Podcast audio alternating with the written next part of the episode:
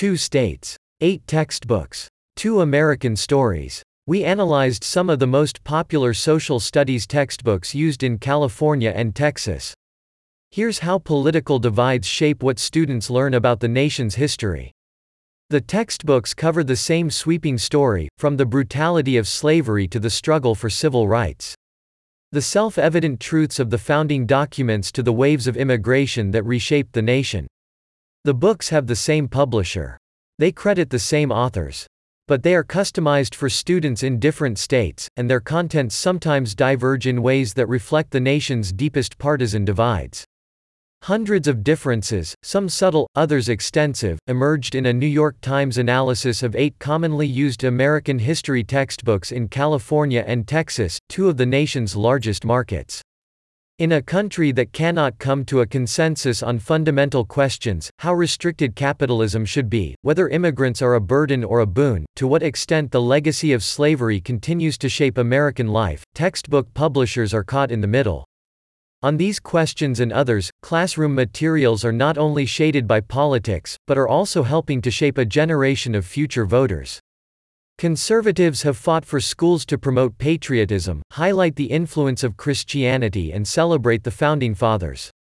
In a September speech, President Trump warned against a radical left that wants to erase American history, crush religious liberty, indoctrinate our students with left-wing ideology. The left has pushed for students to encounter history more from the ground up than from the top down, with a focus on the experiences of minorities and marginalized groups such as enslaved people, women, and Native Americans. The books the Times analyzed were published in 2016 or later and have been widely adopted for 8th and 11th graders, though publishers declined to share sales figures. Each text has editions for Texas and California, among other states, customized to satisfy policymakers with different priorities. At the end of the day, it's a political process, said Jesus F. de la Teja, an emeritus professor of history at Texas State University who has worked for the state of Texas and for publishers in reviewing standards and textbooks. The differences between state editions can be traced back to several sources, state social studies standards, state laws, and feedback from panels of appointees that huddle, in Sacramento and Austin hotel conference rooms, to review drafts. Requests from textbook review panels, submitted in painstaking detail to publishers, showed the sometimes granular ways that ideology can influence the writing of history. A California panel asked the publisher McGraw-Hill to avoid the use of the word massacre when describing 19th-century Native American attacks on white people. A Texas panel asked Pearson to point out the number of clergy who signed the Declaration of Independence, and to state that the nation's founders were inspired by the Protestant Great Awakening. All the members of the California panel were educators selected by the State Board of Education, whose members were appointed by former Governor Jerry Brown, a Democrat. The Texas panel, appointed by the Republican-dominated State Board of Education, was made up of educators, parents, business representatives, and a Christian pastor and politician. McGraw-Hill, the publisher whose annotated Bill of Rights appears differently in the 2 states, said it had created the additional wording on the Second Amendment and gun control for the California textbook. A national version of the pages is similar to the Texas edition, which does not call attention to gun rights, the company said in a written statement. Pearson, the publisher whose Texas textbook raises questions about the quality of Harlem Renaissance literature, said such language adds more depth and nuance. Critical language about non-white cultural movements also appears in a Texas book from McGraw-Hill. It is partly a result of debates, in 2010, between conservative and liberal members of the Texas Board of Education over whether state standards should mention cultural movements like hip-hop and country music. Their compromise was to ask teachers and textbook publishers to address both the positive and negative impacts of artistic movements. Texas struck that requirement in 2018, but its most recent textbooks, published in 2016, will reflect it for years to come. Publishers are eager to please state policymakers of both parties, during a challenging time for the business. Schools are transitioning to digital materials. And with the ease of internet research, many teachers say they prefer to curate their own primary source materials online. How textbooks are produced. One, authors, often academics, write a national version of each text. Two publishers customize the books for states and large districts to meet local standards, often without input from the original authors. Three state or district textbook reviewers go over each book and ask publishers for further changes. Four publishers revise their books and sell them to districts and schools. Still, recent textbooks have come a long way from what was published in past decades. Both Texas and California volumes deal more bluntly with the cruelty of the slave trade, eschewing several myths that were common in textbooks for generations, that some slave owners treated enslaved people kindly and that African Americans were better off enslaved than free. The books also devote more space to the women's movement and balance the narrative of European immigration with stories of Latino and Asian immigrants. American history is not anymore the story of great white men, said Albert S. Broussard, a history professor at Texas A&M University and an author of both the Texas and California editions of McGraw-Hill's textbooks. Here is how the politics of American history play out in California and Texas textbooks, on subjects like race, immigration, gender, sexuality and the economy. White resistance to black progress is covered differently in the two states. McGraw-Hill, United States History and Geography, Continuity and Change, California, p. 505. California notes the suburban dream of the 1950s was inaccessible to many African Americans. McGraw-Hill, United States History since 1877. Texas, p. 436. Texas does not. California and Texas textbooks sometimes offer different explanations for white backlash to black advancement after the Civil War, from Reconstruction to housing discrimination in the 20th century. Southern whites resisted Reconstruction, according to a McGraw-Hill textbook, because they did not want African Americans to have more rights. But the Texas edition offers an additional reason: reforms cost money, and that meant higher taxes. Whole paragraphs on redlining and restrictive deeds appear only in the California editions of textbooks, partly as a result of different state standards.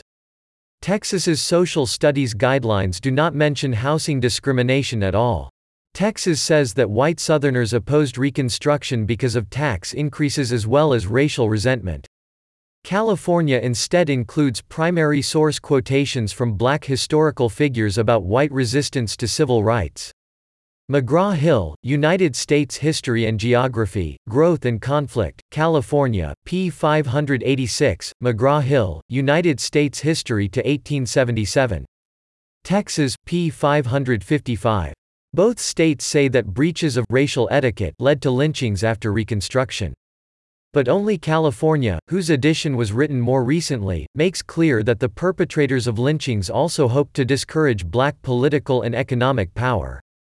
HMH, American History, Reconstruction to the Present, California, p. 245, HMH, The Americans, United States History since 1877. Texas, p. 288. Nevertheless, Carrie Green, a high school social studies teacher in Sunnyvale, Tex, a small town east of Dallas, said she discussed redlining with her 11th graders, adding it as a counterpoint to lessons about post-war prosperity, the optimistic story of consumerism, television and the baby boom that is emphasized by her state's standards. Ms. Green said she preferred to assign primary sources that encourage students to explore history on their own. But she said she would welcome textbooks that contain more historical documents and a greater diversity of voices and themes from the past. The textbook companies are not gearing their textbooks toward teachers, they're gearing their textbooks toward states, she said. On gender and sexuality, California textbooks include history that is not in Texas editions. McGraw-Hill, United States History and Geography, Growth and Conflict, California, p. 624. California states that the federal government failed to recognize non-binary gender identities and female leaders in its early relations with Native Americans. McGraw-Hill, United States History since 1877. Texas, p. 111. Texas does not mention gender roles or gender identity in its discussion of efforts to Americanize Native Americans. In Texas textbooks, mentions of LGBTQ Issues tend to be restricted to coverage of events in recent decades, such as the Stonewall Uprising, the AIDS crisis, and debates over marriage rights. But for recent California editions, publishers wrote thousands of words of new text in response to the Fair Education Act, a law signed by Governor Brown in 2011. It requires schools to teach the contributions of lesbian, gay, bisexual, transgender, and disabled Americans. Peppered throughout California books are passages on topics like same-sex families under slavery and early sex reassignment surgery in the 1950s, text that does not appear in Texas versions. California states that enslaved women faced sexual violence from owners and overseers. McGraw-Hill, United States History and Geography, Growth and Conflict, California, p. 449, McGraw-Hill, United States History to 1877. Texas, p. 443. California mentions the Lavender Scare that targeted thousands of gay men and lesbians. Pearson, United States History, the 20th Century, California, p. 486. Pearson, United States History, 1877 to present, Texas, p. 456. California states that Alfred Kinsey's research and early sex reassignment surgeries challenged the post-war ideal on gender. Pearson, United States History, the 20th Century, California, p. 498. Pearson, United States History, 1877 to present, Texas, p. 470. Both states focus on women's fight against discrimination in the workplace. Only California says birth control played a role, by allowing women to exert greater control over their sexuality and family planning. McGraw-Hill, United States History and Geography, Continuity and Change, California, p. 627, McGraw-Hill, United States History since 1877. Texas, p. 525.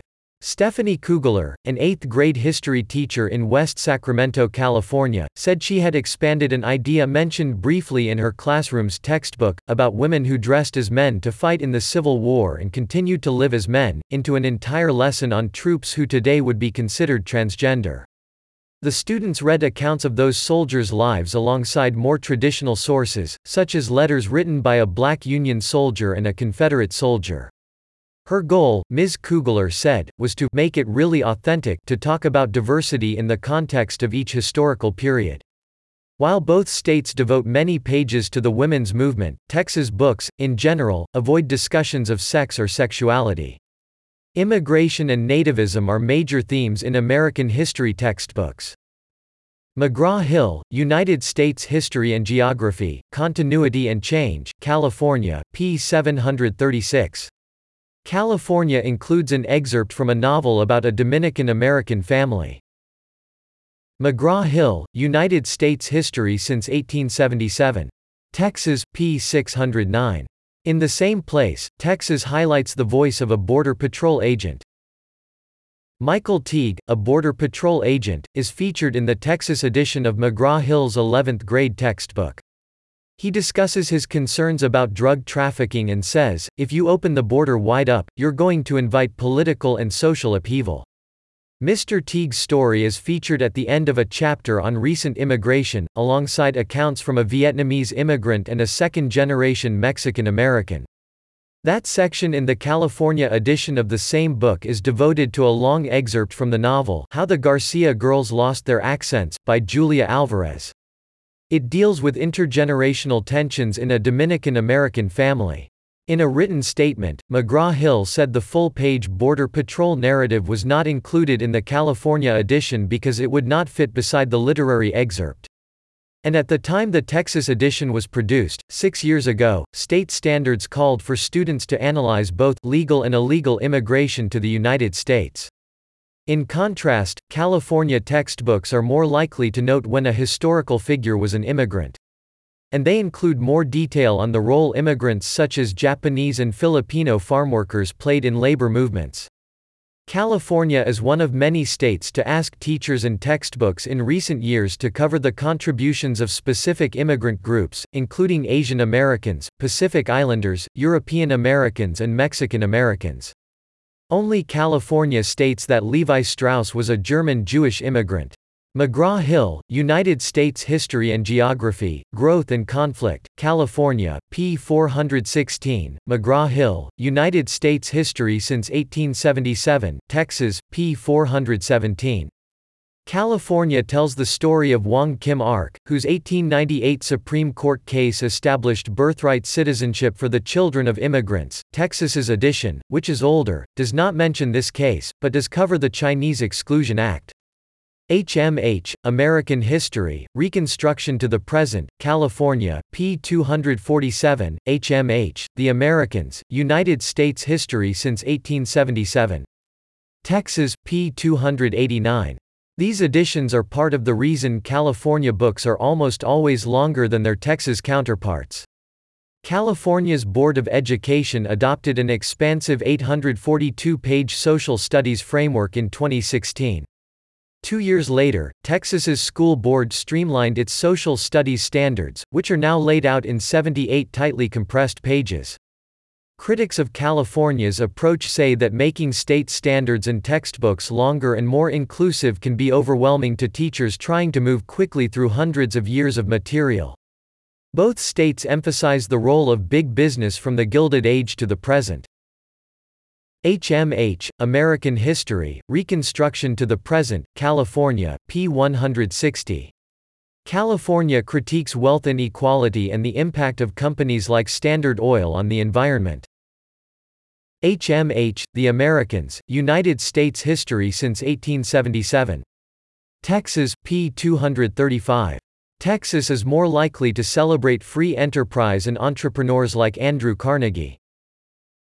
Texas policymakers feel strongly about giving students a positive view of the American economy. Since 1995, state law has required that high school economics courses offer an emphasis on the free enterprise system and its benefits. That emphasis seems to have made its way into the history curriculum as well. California's curriculum materials, by contrast, sometimes read like a brief from a Bernie Sanders rally. The yawning gap between the haves and have-nots and what is to be done about it is one of the great questions of this time, says the state's 2016 Social Studies Framework. As a result, California textbooks are more likely to celebrate unionism, critique the concentration of wealth, and focus on how industry pollutes the environment. California refers to the income gap and explains that changes in tax structures and safety net programs and higher costs for education, child care, and housing played a role. Both state editions discuss economic inequality in reference to the Occupy Wall Street movement and the decline of labor unions. Pearson, United States History, the 20th Century, California, p. 728, Pearson, United States History, 1877 to present, Texas, p. 687. The older Texas edition highlights additional Republican critiques of President Barack Obama's environmental policies, while the California book discusses the threat of rising sea levels. Pearson, United States History, the 20th Century, California, p. 749, Pearson, United States History, 1877 to present, Texas, p. 709. Both the California and Texas 11th grade textbooks from Pearson state, the main argument against environmental legislation is that it hurts the economy and the nation's industries. The Texas edition goes further to highlight criticism of federal efforts to subsidize the green energy industry. Republicans accuse the government of wasting taxpayers' money, for example by supporting the failed solar manufacturer Solyndra. The Solyndra controversy was a fixation for conservatives in 2011, when the company went bankrupt after accepting $500 million in federally guaranteed loans. The Texas book also states that American action on global warming may not make a difference if China, India, Russia, and Brazil do not also act. The California edition does not mention Solyndra or the other nations. However, it does include a section on the threat to American states and cities from rising sea levels, noting that the impact on tourism in Florida could hurt that state's economy, and that transportation networks and buildings could be threatened.